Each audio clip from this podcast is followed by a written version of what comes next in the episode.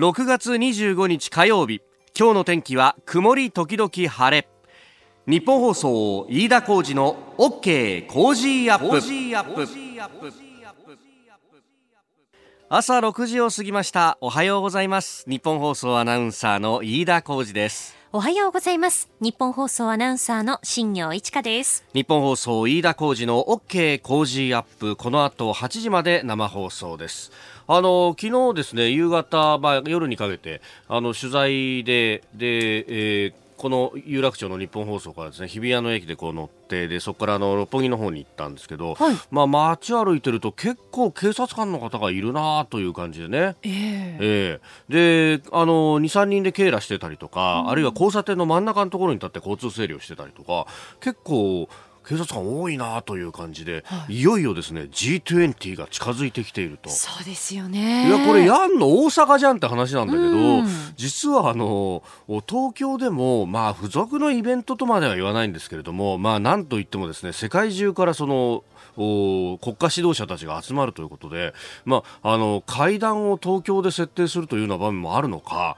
やっぱ東京もねあのロッカー使えなくなってますね。あそうですよね。駅の、うん。あと駅のゴミ箱とかも封鎖されてるところあるかな？ありますあります。ねえ、ちょっとお我々の生活にもあ影響出るんだなと。で、あの大阪のね死者の人が上京してきてたんで聞いたらいやーできるだけ早く来た方がいいよと。結構移動は時間がかかるし、いろんな規制がかかるからねと。なるほどと思ったんですが我々もですね木曜日の放送が終わってから、えー大阪に向かいまして、はい。金曜日は、えー大阪にあります日本放送の関西支社から放送と、えー G20 の様子を取材してまいりますのでぜひお聞きいただければと思うんですが、はい。一つ問題なのはですねえ木曜日から行くんだよねで金曜日も放送終わってからそのまま取材だよね。あの「夕刊富士」の原稿はですねああ。の乗るのは火曜日なんで今日のあの昼過ぎから発売になるんですが、はい。実はですね金曜の昼過ぎが締め切りなんですよ。早いの締め切りが。あれこれ書く時間あるかみたいな話で。でも G20 の内容入れたいですよね。いやでも入れたいんだけど、うん。入れるとなるとさ、、はい。いつ書くよ金曜日か？うわ。結構ギリギリ。なんかさいつもあの金曜日ギリギリに書くのが多分俺ダメなんだなと思ったんで、え木曜日に書いてるんだよ。でも木曜日じゃ G20 始まってもいねえもんなと。そうですよね。何書こうかすごく困っててね。まあ締め切りもあるんでこうどうしようかと思いながら今悩んでるところなんですが、はい。紙媒体といえばですねう。ん新業アナウンサーもはい。いろんなところに進出してまして何これ？あテレビブロス？はい、あの昨日発売になりましたテレビブロス8月号という雑誌にですね、うん。あの見開きカラー2ページで、マッスルレディオの取材をしていただきました。ちょっと待った。はいマッスルレディオでしょ？はい あの、ナイターのない日曜日に出る番組。すごくこうコアな時間帯の番組なんですけれど、あの、テレビブロスの編集部の方々に目をつけていただきまして、なんじゃこの面白い番組はということで、すごいね。聞き込んでるね、ね。本当にありがたい限りなんですけれどもちょ、っと見出しがさ、マッスルラブ、世界中のすべての筋肉をリスペクトって。あの、一体どういう存在なのかわかんない上に、力こぶを作って写真に写っている。そうなんです。ちょっとなんちゃってサイドチェストというポーズをとっております。あのボディービルのポージングの一つですね。なるほどね。はいボディビルといえば渡辺デスクだけどさ、はい報道部の。なんで、あの、パンツ一丁でさ、はい。ポーズ決めてる写真がこの テレビブロスに載ってんだよ。そうなんですよ。渡辺デスクとのツーショット写真も載せていただいて、まあ、いつもあの応援に行っているということで、渡辺デスクがその3位に入賞した直後の時にあのお会いした時に写真撮ったものをこう載せていただいたということで、本当にもう筋肉尽くしの2ページになっております。いや、なんか暑苦しいよね。あの、昨日からあの書店だとかコンビニ並んでると思いますんで、はいよかったら探してみてください。そうですね。今日のあの、夕刊富士と、はいえーもしよろしければテレビブロス8月号をお手に取ってくださいまする。なんでドヤ顔してんだよ。えーテレビブロス8月号だそうです。定価は700円ということです。さあ最新ニュースをピックアップいたします。スタジオに新聞各紙入ってまいりました、まあ、まずはね昨日の地震についてっていうのは、まあ、昨日夜に起こった、えー、静岡そして神奈川で、えー、震度4を観測したという、えー、これはまあ直下型の地震でしたけれども緊急地震速報も出ましてね、まあ、神奈川のあたりとか静岡で聞いてらっしゃる方は昨日ちょっとね、え、夜7時半前ぐらいですかちょっとびっくりしたと思うんですけれども。そうここのところね昨日も9時過ぎにはあの千葉でね、えー、震源の地震があってこれも震度4を東京の千代田区でも観測したと。私あのちょっと都内の某所で収録をしてたんですよ。で収録中に結構ドーンという感じでね、えー、来たんでこれあの収録一旦止めてで会議室のドア開けてえ、えー、避難路も確保してなんてことをやってましたけど。そう。まああのー地球が活動期に入っているっていうのはもう、ね、専門家の方々もいろいろ指摘しているところですけれども、ま、日々の、ね、生活の中でいろいろとシミュレーションをしておいて、まあ、こうなったらこう動くかなみたいなことをこう当たりだけでもつけておくとおその時に体が先に反応してくれるというようなこともありますんで、まあ、日々の備えだなという思いを新たにしておりますね。えー新潟、山形でも震度6強という地震もあってね、えー、今まだ復興の最中だというようなニュースも入ってきております。えー、そして新聞各紙今日一面トップはバラバラという感じですね、えー、朝日新聞は蘇生中止用に広がるというあの、まあ、これから高齢化がかなり進んでいくと多くの方が亡くなっていくというこの日本において、えー、終末医療の問題ですよね、えー、これ、まあ、心肺停止になった際に家族はうわっと思って119番をするんだけれども実は、えー、もう蘇生措置などはやってくれるなというふうに医師と本人の間では合意が取れていた、まあ、さはさりながら救急隊員の方々は蘇生をするというのがまず第一の任務であってでそれをやらないと任務を怠ったということになってしまいますので、えー、そこでのせめぎ合いと、まあ、これあの、ねえー、東京都医師会の方々にいろいろお話を聞いていて、まあ、その事前に、えー、どういったあ亡くなり方までしたいのかっていうのを紙に書くなりあるいは家族とこう相談するなりっていうのは、まあ、医師会の方々もこれ進めているところで。でそこにかかりつけ医の方が入ることで、まああの最終的な確認をこう救急隊員が例えば電話をするというようなところでもスムーズにいくんじゃないかというような提言もされていました、えー、毎日6時15分過ぎモーニングライフアップのゾーンでお話を伺っております、えー、それからねもう一つだけ気になる記事というかこれ面白いなと思ったのが日本経済新聞がですねデータの正規というこれあのコラム的な記事をずっと載っけてるんですが一面の肩のところですね、えー、今回はまあ世界が実験室と GAFA と呼ばれる Google、Amazon、Facebook、Apple、まあ、この辺の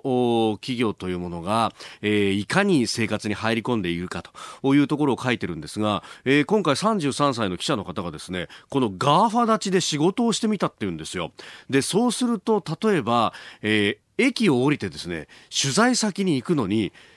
スマホの地図が使えないと。いうことになると、一体どこなんだえ、え、ここの住所っていうのはこの駅前の地図によるとここなのかみたいなのをこうやらなきゃなんないんですごく大変だとか、あるいはこう取材の前に調べ物をするんでも図書館に入って資料首引きになるんですけど、これがですね、あの検索サイトで調べるのと違ってもう一個一個本を読み出してっていうとすごく大変だと、えー、代償は生産性が3分の1になることだったと、まあ、この記者の方の実感として、えー、書いているんですけれどもだと言って、この方その後中国に取材に行くんですよ。中国は全てのデータは全てあの政府に吸い上げられてしまっていると。でも、中国の人に話を聞くと、いやでもこの便利な生活はもう捨てられないから仕方がないと。もう諦めムードになっていると。まあ逆に言うと中国では他の選択肢はありえないわけです。日本はまだ他の選択肢があると。最終的にこのコラムの締めはですね、えー、これ図書館に行って例えば、あの、ちょっと興味あるなと思って全く出会ったことのない本を手に取ったりとかスマホを土日に使わないから家族との会話が増えたとか、えー、そういう選択肢も取ることができると。今日はスマホは使わずに例えば日曜だけ過ごすというようなことが選択できるこの日本というのは素晴らしいんじゃないかというような締めだったんですけど確かにな僕も平日はもうスマホと首っきぴきになって、えー、ニュースどんな動きしてんだろうって見てるんですが土日はできる限り使わない方がいいのか。でも日曜の夜になるとやっぱり見とかないと月曜の放送が不安になるんですよね。この辺をどうメリハリをつけるのかメリハリをつけられるような国を残しておくっていうのも確かに大事なことだなと。折しも G20 データについてもこれ、いろいろと話し合うようであります。あなたの声を届けますリスナーズオピニオンです。ニュースについてメール、ツイッターいろいろいただいてます。あの、日経のコラム、スマホ立ちして生活してみたっていうような、やつをご紹介しましたが、ガレオンさん、スマホタブレットがない生活が考えられなくなってる依存症と言われてもおかしくないレベルと。あのアメリカの調査で、はい、あのスマホのゲームとかを始める年齢が早ければ早いほど依存症になる確率が高いみたいなんですね。えー、なんか今日の読売の社会面かなんかに載ったんですけど、えー、えー、と思ってうちの子供4歳だけどもうなんか親のスマホを勝手に取っててフリックできちゃうんだよなとか思うとね、えー、いや恐ろしい時代がやってきたなと。もうあの時間を区切って使わせるとかそういうことしないとダメだなと思いますね。さあ、次第はコメンテーターの方々とニュースを掘り下げてまいります。今朝のコメンテーター、ジャーナリスト、有本香里さんです。有本さん、おはようございます。おはようございます。よろしくお願いします。あの今、なんとかペイっていうのをちょっと紹介してたら、もうツイッターはダジャレ祭りになってますね。えー、林家ペイ、習近平。よく考えて皆さん朝からノリがよろしい。そうそうそうそうなかなか僕も手出せないんですよね。ああいうなんかスマホ決済ってね。そうですね。なんかあの、アプリってやっぱりすごく便利なんですけれども、うん、特に決済機能がついてると、ちょっと実は考えた方がいいところもありますよね。なんかあの情報とかそういうのを考えるとね。そうなんですね。うん、えー、今日もよろしくお願いします。よろしくお願いします。お知らせを挟んで7時になります。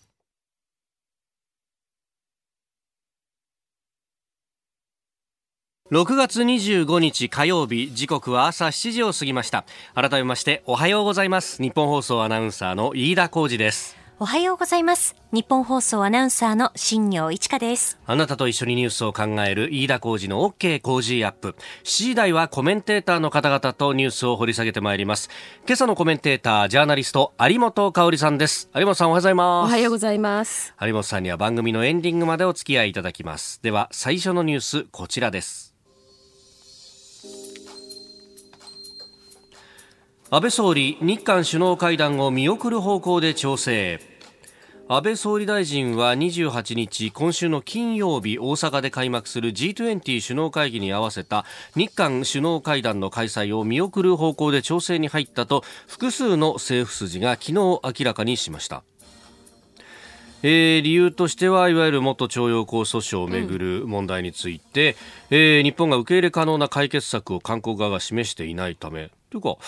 あれやる方向だったんだっけそもそもってね。そうですね。あのたまたま先週ですねえーと、私が出ていますあのネット番組「虎ノ門ニュース」という番組あるんですけれどもそこにあの佐藤正久外務副大臣がお越しくださいまして、はい、まあ、この日韓関係についてもずいぶん長い時間を割いてお話をいただいたんです。うんうん、ただその時にですね私がもうあの G20 で韓国とのその首脳会談はやらないという方向ですよねと言ったらその時点ではちょっとこう苦笑されながら、はい、いや今まだ正式に決まっていないというた、うんうん、あの状況ですとおっしゃったんですけれどもね、はい、でもやっぱりあの言葉は随分選んでおられましたけれども、まあ、日本の外交筋もやっぱ相当静かに怒ってるなと。いうふうには感じられましたね。でもちろんこの、えー、とここで、ね、今あの飯田さんおっしゃっていただいたように、はいあの徴用工訴訟をめぐる問題、まあ、いわゆる徴用工問題ですね、うん、でこれに関する対応ということもありますけれどもやっぱり何から何までね、はい、少なくとも去年1年とっても日本側には全く非がなくて、うん、でしかもそのされてることっていうのはちょっと常識では考えられないことばかりでしょ。はい、で特にねその例えばあの自衛隊の哨戒機に対するその韓国のねあのレーダー照射の問題、はい、これも結局、なんかうやむやにされちゃってそのままっていう状況なんですよ。そうですよね、うん、で今後ねその例えば3マイル以内に近づいたらどうのこうのなんてことを言ってるけれども、うん、それも敵国扱いということですかと、うんうんだからこれほどまでのそのスタンスになっているのに首脳会談っていう状況ではないですよね。はい、うん。まあいくらなんでもっていう感じ、そうですね。まあこっちとしてはねいろいろとこう、まあこうしたらどうかっていうような、うん、まあ、ある意味、うん、ボールは投げてるのに結局返してこないわけですもんね。そうなんですよね。ですからまあこれはねもう致し方ない対応で、えー、今後もその韓国との関係に関して言えばまあ、いわゆる緊張的な関係が続くというのに、まあ、こちらも日本人もねみんな慣れないといけないねという状況だと思います。まあね、結構こう遺憾の意みたいなものが出て、うんうん、でそれだけだとっていう、うん、まあ、国民の方の怒りがなかなかこれだと静まらないぞっていうねそうね。そういう議論もされてましたよね、えー、それはそうですね。それからやっぱりあのまあ、実際ね、その外務省はあの外務大臣以下、みんな結構今回はあの、はい、いわゆる毅然とした対応というのをやってるわけだけれども。やっぱりちょっとね、その防衛大臣の動きがあれっていう感じだったり、いろいろあるわけですよ、はい、日本側もね。えー、だけど、やっぱりここは、あの、日本はもうスタンスを変えない。うん、で、毅然といかなければいけないという中で、ただ一方気になるのはトランプ大統領は29日から韓国にいらっしゃるんですよね。はい、G20 の後に韓国に行くと。韓国に行くと。で、ここでひょっとすると、その北朝鮮側との接触もあるんじゃないかなんてことも言われていますけれど、えー、まあこれはその、いらっしゃってみないとわからない話だろうと。うただね、あの全体のその環境を考えますと、はい、要するに在韓米軍も引いていく方向じゃないですか。でどうやらその聞いたところによると、えー、ソウルにいた米軍の関係者っていうのはずいぶん南の方にやっぱ退避してるそうですよね。おすでにうん、これは何を意味するかってことだしそれから相当数が帰国されてますよね。うんですからそういう意味でねもうその朝鮮半島の南側つまり韓国というところは、はい、本当に変容してしまったんだろうという理解でいる方が正しいと思いますよね。で韓国国内で今ちょっと押し戻しがあってやっぱり今の政権のこの外交政策っていくらなんでもないでしょうという反発も起きてるんですけれども、えー、ただそうであったとしてもやっぱりあんまりそれ楽観視することはできなくて。日本に対するスタンスというのはやっぱりね韓国は、まあ、何やってもいいぐらいに、思ってしまってたところあると思うんですよね。ですからやっぱりそれはむしろ正常な軌道に戻すためにも日本側がここはもうしばらくその、まあ、冷たい対応あるいは、えー、っと小野寺元防衛大臣が言ってたように丁寧な無視っていうんですかね、はい、これ結構な期間続けるって必要があると思いますよね。おはようニュースネットワーク。東京有楽町日本放送キーステーションに全国のラジオ局21局を結んでお届けいたします時刻は7時11分を過ぎました。おはようございます。日本放送アナウンサーの飯田浩二です。今朝のコメンテーターはジャーナリストの有本香里さん。取り上げるニュースはこちらです。野党内閣不信任決議案提出へ最終調整。国会の会期末を明日に控え昨日野党5党派での幹事長初期局長会談が行われ立憲民主党は他の野党に対して今日内閣不信任決議案を提出することを提案しましたえー、一方、野党側が先週提出した安倍総理に対する問責決議案は昨日午後の参院本会議で与党などの反対多数で否決されております。はい、さあ、今日が山ということになるのか。そうですね、まあ、最後にして、まあ、山なんでしょうけれども、えー、まあ、内閣不信任案をその出すような出さないようなことをぐじゅぐじゅやっていたでしょ、うんうん、で、まあ、一応出すんでしょうけれども、はい、腰が引けてますよね明らかに。これで解散って言われちゃったらばやっぱり野党はどうしようっていうところがあるんだと思いますね。はい、で可能性としてそのこの内閣不信任決議案を出して、はい、それに対して解散だという可能性はもちろんゼロじゃないわけですけれども、うん、で自民党側の幹部もそれをこうね牽制して匂わせてますけどね。はいしかし、もうほぼやる可能性はないんじゃないかなと。で、その理由はですね、あの、参議院のその選挙、まあ、いずれにしてもあります。はい、で、この参議院選挙に関してですね、少し前に、えええー、まあ、自民党は常にそれはやってるんですけれども、えー、自民党なりの世論調査というのかな、うん、あのテレビのようなその、まあ、マスコミ各社がやる世論調査とはちょっと違って、はい、もうちょっとその選挙のための、まあ、どのぐらいその得票できるかというものを全国でやったらば、うん、まあ、参議院選挙それほど大きく負けないという結果が出たと同時にですね。でそれは結構いろんなところで言われてるんですけど一方衆議院の選挙を合わせてやったらどうなのかという調査もしたそうなんですよね。はい、これ意外に厳しい結果だったというのがあるようなんですね。それで、まあ、大方の人が、いや、総理はそのダブル選挙をやろうとしてるんじゃないかって随分言ってましたけれども、現実そう甘くはないんだろうという見通しが出てきたためになるほど。やっぱり見送ったと。でただまあこれはですねその現状のまま選挙を仮にやったらっていう前提での調査ですから、はい、例えばこれにその消費税の問題なんかを絡めて例えば増税の凍結だとかねもっと思い切ったことを仮に歌った場合は圧勝する可能性だってあるわけですよ。はい、でもそこまではやっぱりその財務省とかいろんなところとの対応というのかな、はできないということで今回見送ったと思うんですね。ただねやっぱり私はここでね2つ大きく考えなきゃいけないことがあると思うのは、はい、飯田さんね今回のこの半年続いた通常国会ですね、はい、なんか記憶に残ることあります？つまりね、ええ。あやっぱりこれはねその日本の今後の進路を左右する議論だったなとかね、あるいはあやっぱり私たちも真剣に考えなきゃいけないなとこうインスパイアされるようなそんなあの議論ってありました？うんまあね、なんかもう、6月、5月ぐらいから開店休業みたいな状態でしょ、それでね、やっぱりその北朝鮮の問題、それからそのどんどんやっぱり、まあ、いろいろ問題が大きくなっている、その米朝の対立ですね、えーうん、それから中国は相変わらず海洋あたりでは、やりたい放題のことやってるわけですね、はい、日本に入ってくるその中国公船の数というのはどんどん増えているわけですよ、うんうん、船も大きくなってる。まあ、こういうことももう全然あってなきが今年でしょ。う国会で問題にされた記憶が私ないんですよねきちんとね。うん、それから消費税のことだって、はい、大きくなその観点からね要するにその日本の景気は今後どうなるんだっていうようなことを議論したこともない。社会保障についても同様ですね。2000万円の問題でギャーギャー言ってたけれども。そうなんですよね。本当にじゃあ日本の社会保障どうするのかって議論もやらないまま、はいえ。ー、そして加えて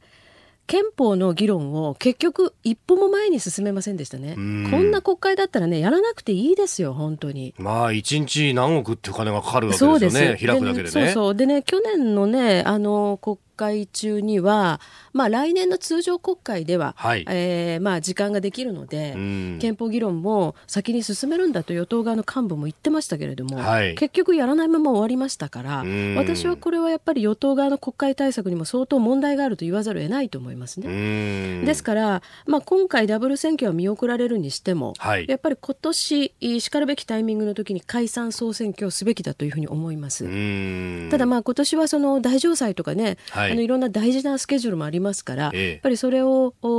無事にね終える流れとともにやっぱり解散総選挙っていう選択肢を私たちに与えてほしいというふうに思うしそれから今後の政局ってことで言うと、はい、やっぱり私は消費税増税を予定通り進めるということになればね、え国民のその気持ちというのかな、それはやっぱり今まで6年間、かなり、えー、底堅く、あの安倍政権を支持してきた、この層にもかなり影響すると思いますね、マイナスの意味で。まあ、経済ってものはかなり大事というか、ね、それが動機でこう、まあ、消極的であっても、政権を支持っていう層は、はい、特に若い人なんか多いと思うんですよね。そうなんですよね。若い人はもうほぼそれだと思いますね。ですから、その例えば夏の間に、まあ、仮に外交でかなりの加点があったとしても、はい、それでは選挙には勝てないと思うし、それから求心力生まれませんよね。でその経済なんてものはなんておっしゃる方もいるけれど、えー、経済力っていうのは国力そのものですからね。いやそうですよね、うん、で若い人が、まあ、少し前みたいにね、うん。あの大学出ても仕事がないみたいな状況に逆戻りするようであってはいけないし、はい。まあ、いずれにしても消費税を上げれば、うん、景気はやっぱり足踏みする、あるいは場合によっちゃちょっと後退するということを、役人自身がもう覚悟してるっていうんですから。うん。ね、あの骨太方針まとめたりなんかする、はい、この関係の中で各役所のまあ人たちがですね感覚としては要するに10月に消費税上げたらその後やっぱり景気が後退する可能性があるからっていうことを織り込んだ形で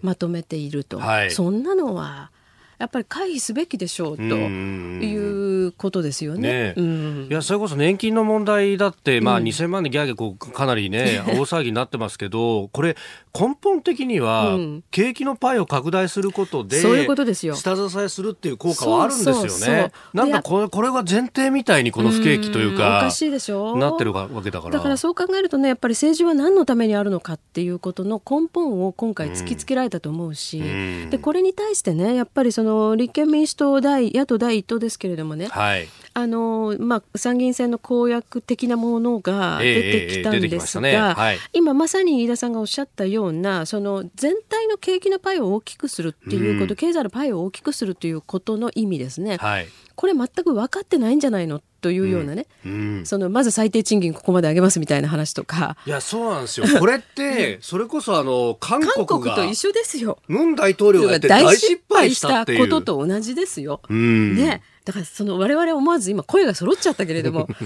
だからこういう選択肢しかない、でやっぱり国会でろくに議論もできない、はい、議論できないのは要するに政局にばっかり頭がいってるからなんじゃなくって、勉強してないんですよね、巷をも見てないんですよね、みんな。だからこういうふうな国会であっていいはずもないので、はい、私はやっぱりできるだけ早い機会の解散総選挙っていうものを望みますね。そこで政策議論もしてもらえればいいんですはいそうですね、うん、えー、そしてもう一つのニュースなんですがアメリカがイランの最高指導者ハメネイ師を対象に追加制裁と、まあ、24日に制裁をするんだってトランプ大統領はねツイッターなどでも表明をしてましたけれども、はい、えー、内容を明らかにしてきました、えー、イランの最高指導者ハメネイ師に対する金融制裁を定めた大統領令に署名をしたということです。はい、まああの交渉についてもイラン次第だということで全く交渉のこのね、えー、糸口を閉ざすわけではないけれども、はい、まずは制裁をと。そうですね、うん。あのまあアメリカとしてはねやっぱりその振り上げた拳をどこで下ろすかっていうのは極めて重要なんだけれども、はい、でもイランの側に立てばね、うん、そう簡単にイランもはいそうですかっていうわけにはやっぱりいかないわけですよね。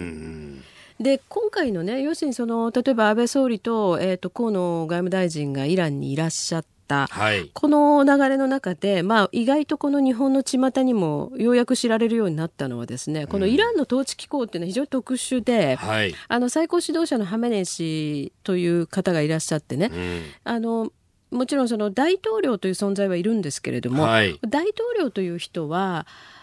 そのいわゆる大統領制の国の首相みたいな権限ですよね。行政のトップ、はい、行政のトップ。で外交もやるんですけれども、はい、でも軍だとかねそう実力組織に対する統帥権はないわけでしょ。だからあのそれはハメネイ師があのお持ちである。だけどハメネイ師ももうすごくその独裁者みたいなことではなくて、うん、こう専門委員会とかねそういうところから諮問を受けていろんなことを決めていくという、まあ、体制にある。さなおかつもう一つちょっと日本人が理解しにくいのは、はい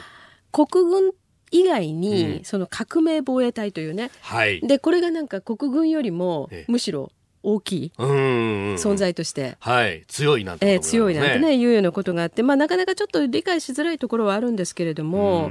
あのアメリカもねこのイランの存在そのものを全否定しようという話ではなくて、はい、核合意っていうぼやっとした、この政治的な合意これをもうちょっと強いものに書き換えて、はい、トランプ印にしたいっていうところだと思いますよ。ですからもうちょっとつばぜりは続くんだろうけれども、はい、まあどこが落としどころになるかっていうところ日本としてはよく見極めないといけないですね。えー、この時間有本香里さんとお送りしました。日本総動機の方この後も有本さんにお付き合いいただきますえ時刻7時27分です。今朝のコメンテーターはジャーナリスト有本香里さんです。引き続きよろしくお願いします。よろしくお願いします。続いて教えてニュースキーワードです。国防長官代行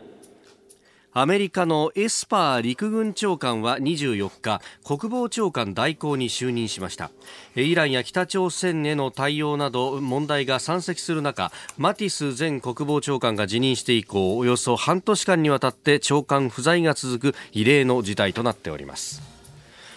えー、エスパー氏については、はい、まあ、国防長官に指名するかどうかと聞かれてトランプ大統領はきっとそうなるとも語っているということです。うんうんまあ、あの長官に就任するのはね、これは国防長官に限らず、はい、あの議会、えー、上院の承認が必要になってきますけれども、うん、まあ、この人に関して上院がとやかく言ってということもあまりないかもしれませんが、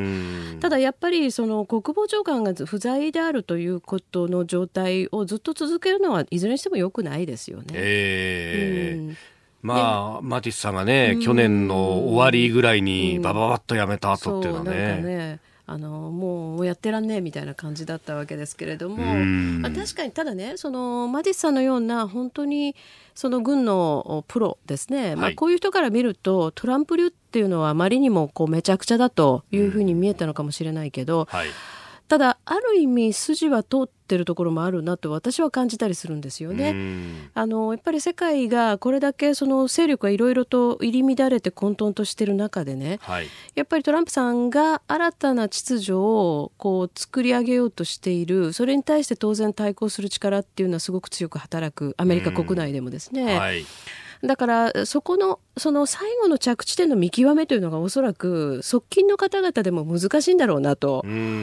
だけど例えばね私たちは逆に非常にこう分かりやすい部分があるのは、はい、アジアに関して言うとやっぱりオバマ時代の8年間っていうのは本当にアジアを不安定化させたでしょう。それ考えると今のトランプ政権っていうのはその不安要するにえー、と8年間のね、まあ、アジアを不安定化させたつまりアメリカのパワー不在みたいになっていた8年間で、はい、中国がどんどんその勢力を拡大してきた、これを押し戻そうとしてくれてるわけだから、はい、まあ、歓迎って言えば歓迎ですよね。あのインド太平洋戦略、はい、まあ、新たな改定されたものが6月の頭に出ました。ね、ね。えー、あの価値観の話をして、でそのためにで中国に関しても共産党政権という名指しでっていうね。ね。うん、そうですね。これは非常に大きいしでこれとっても意味のあることでね、うん、本来だったらどうして前の政権はやらなかったんだろうっていうふうに思ったりするぐらいのことだと思うんですよ。はい、それから例えばその人権というようなことに関しても非常に強く当たってるじゃないですか。はい、でややもするとこういうことを一つの材料にして、はい、いろんな軍事的なアクションをまあ、起こしかねないなって思わすぐらいのその力をこう込めていろんなメッセージ発してらっしゃいますよね。はい、これはとても正しいと思うんです。でそういう中であの前のね国防長官代行のシャナハンさんっていうのは割合に一生懸命おやりになってたようにお見受けしたんですけれども、えー、まあ、残念ながらなんかその DV 報道ですかね、その家庭でのことっていうのかな、うん、それが問題になって、まあ、やめざるを得ませんでしたと、はい、いうところで新たにエスパーさんが、えー、国防長官代行に就任される。で、うん、まあ、このままおそらく国防長官になるんじゃないかということなんですけどね、はい、どっちにしてもそのトランプさんの考えているその世界をどういう方向に持っていきたいかということですね。でアメリカが何もかもそういうふうに引っ張る時代じゃないっておっしゃる方もいるけどやっぱりアメリカっていう一つの大きなパワーの、持ってるその方向性がどういうところに行くのかっていうことが見えないと、はい、やっぱり世界はより混乱しますよね。でその中でそれを共有できる人と一緒にその、まあ、あの軍事的な面ですね、安全保障の面をやっていける、まあ、こういう体制だったらいいんじゃないかなと思いますね。でも日本もさ、はい防衛大臣ちょっと考え直した方がいいんじゃないですかね。そこと官邸の齟齬みたいなものがね。参議院選挙終わったらそこだけはちょっと何とかすべきじゃないかなと私は思いますね。え今日のキーワード国防長官代行でしたさあ、メール、ツイッター、ニュースについて様々いただいておりますが、こちらは、ゆういちさん55歳、川口市の方です。メールです。えー、G20 金曜から開幕、米中問題、イラン、香港など、これだけ外交問題山積みの中で行われる G20 っていうのも珍しいですよね。うん、有本さん、一番注目されてるのはどんなところですか？えっとね、私はね、あの、プラスチックのなんとかとかどうでもいいと思ってるんですよ、実は。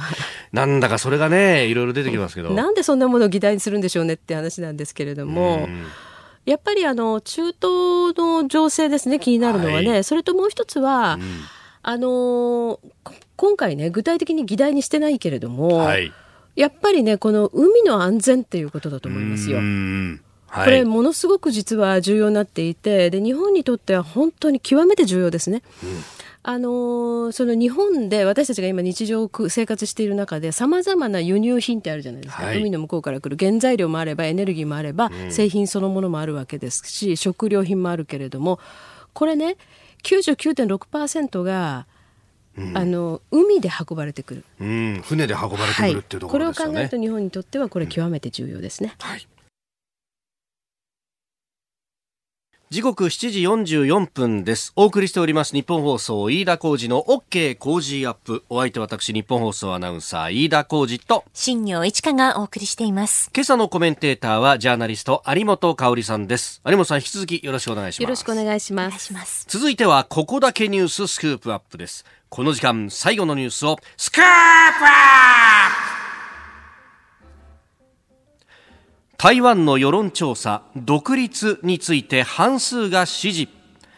台湾の民間シンクタンク台湾民意基金会が24日発表した世論調査によりますと台湾の将来について独立が良いと答えた人がおよそ半数にわたる49.7%で現状維持が良いの25.4%や中台統一が良いの13.6%を大きく上回りました。去年9月の調査では独立は36.2%でした。ということで、一気に、まあ、13、4%独立が上げてきたとい。うことなんですが、えツイッターなどでもいろいろと指摘をいただいております。三つさん、はい。えー、台湾の件は香港で下手打ったせいで蔡英文さんの人気も上がってるそうですね。うんすね、独立支持も増えたというしみんな目が覚めた感じなんじゃないでしょうか、うん、あ台湾が日本の新幹線を導入した時とある意味似てるかもしれませんねと、まあ、あの時はそこにもね地震があったっていうのもはいそうです。あの地震もありましたしねあの時はね実は向こうに行っている技術者から悲鳴が上がったんですよね、うん、そうだったんですか。そう。あのそれ私実際に現場見ました。でまあでもそれはねちょっと今時間がないんでお話ししませんけれどもこれねあの台湾のこのシンクタンク今あの、ね、読んでいただいたようにその前のと前回の調査では36.2%だったのが、今回半数ぐらいまで上がったっていうわけでしょう。でこれは結局日本にとってはまあ非常にいいことであると同時にそれだけこの地域の情勢っていうのはやっぱり本当に緊迫してるっていうことの表れだと思いますね。はい、で香港で、えっと確か今週もまた大きなデモが予定されてるんですよね。はい、26日 G20 の直前にと。そうですよね。はい、であのまあ本当にねあの香港の人たちのもう本当切なるこの、うん、願いというのか祈りというのかねまあこういうものがどういうふうにこう今後なっていくのかっていうのは私たち本当に注視しなきゃいけないし、はい、やっぱり応援したいと思いますけれどもね。うんあのー、一つねちょっとここで考え直さなきゃいけないのは、はい、台湾独立っていう言葉なんですよ。で台湾はもう今すでに状態としては一つの独立国ではですよね。うんうんう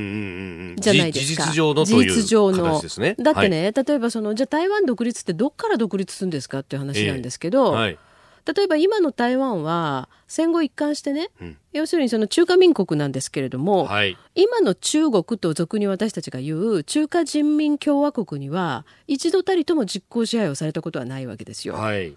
で税金も納めてませんね。うん、そうですねですからじゃあ台湾独立っていうのは何ですかと。で一方で中台統一かってなるわけでしょ。はい、これのこの2つの間にはすごい実は、ものすごい距離があるんですよ。だからこれ一緒にしちゃうっていうのも実はかなり乱暴な話なんですね。だって中台統一っていうのは統一じゃなくて中国が、はい、中華人民共和国が台湾を飲み込むってことでしょ。うんね、うん、こういうことですよね。はい、でじゃあその台湾の人たちが独立か独立じゃないかっていうのは何かというと中華民国であるのか台湾であるのかってことですよね。はい、中華民国である以上やっぱり2つの中国っていうことにやっぱりどうしても縛られるから、うん、国連にも入れないし、はい、他の国とも国交が結べないって状況にあるんだけど、うん、台湾というもし新しい国として今後やっていくということを国際社会が認めれば、はい、その瞬間に日本とも国交が結べるとこういうことですよね。で私はやっぱりね台湾は一日も早くそういう意味で独立を本当の意味での独立を果たすべきだというふうに思うし、うん、そうしていただきたいと思うし、はい、で日本はまあ、今の状況だとねやっぱり台湾とのやっぱ国交回復なかなか難しいんですけれども、うん、前々から申し上げているようにアメリカが作った台湾関係法的なもの、はい、あるいは最近アメリカがあのまたこれも制定したあの台湾との間で要人のね行き来を可能にする台湾旅行法、うん。うんはいこれの日本版をやっぱり一刻も早く作るべき。うん。まあ本当政務官だったりとか副大臣が行くっていうだけでも、うん、なんか日本の国内も大騒ぎしてしまうっていう馬鹿げてますよね。うん、まあ20年前はねあの李登輝さんが来るっていうだけでビザ出すのに出さない出すの出さないのって大騒ぎしたわけですからまあそれに比べればだいぶ良くなってね政務官クラスは行くことも可能になってますけれども、はい、まあやっぱりねそんな状況では今もういられませんよ。ええ、であの日本も台湾もそういう意味じゃ運命一緒でね。あの台湾だっておそらく日本と同じぐらいのさっき言った99.6%に近い形で、はい、海から相当なものを得てますね。つまりその空輸してこられるものなんていうのは非常に限られたものですよね、えー、あの生活に必要なものはほとんど海から来てるわけです。ところがその海が台湾特にその南シナ海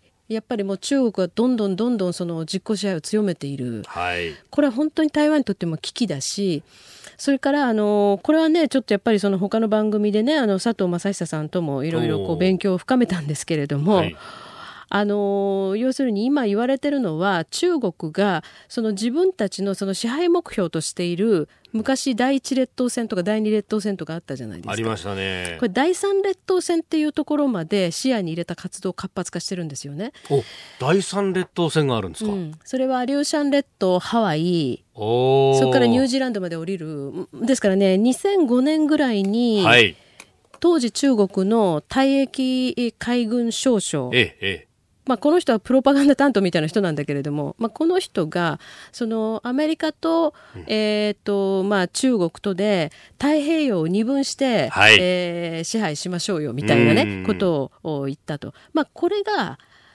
だんだん現実のものになりつつあるんですね。で太平洋島諸国なんていうのはもうどんどん中国の金の力で、えー、あのコントロールされつつあるインフラ整備だとかそういうところから始まってね、うん、はい、そうするとやっぱりね南半球あるいは南シナ海から来る、はい、そのまあ、中東から来るオイルのシーレーンじゃなくてもう一つの縦のシーレーンですね。ここが中国の影響下に落ちていくっていう今そういうプロセスにあるんですよ。これ非常に怖いことで本当に日本と台湾は生命線を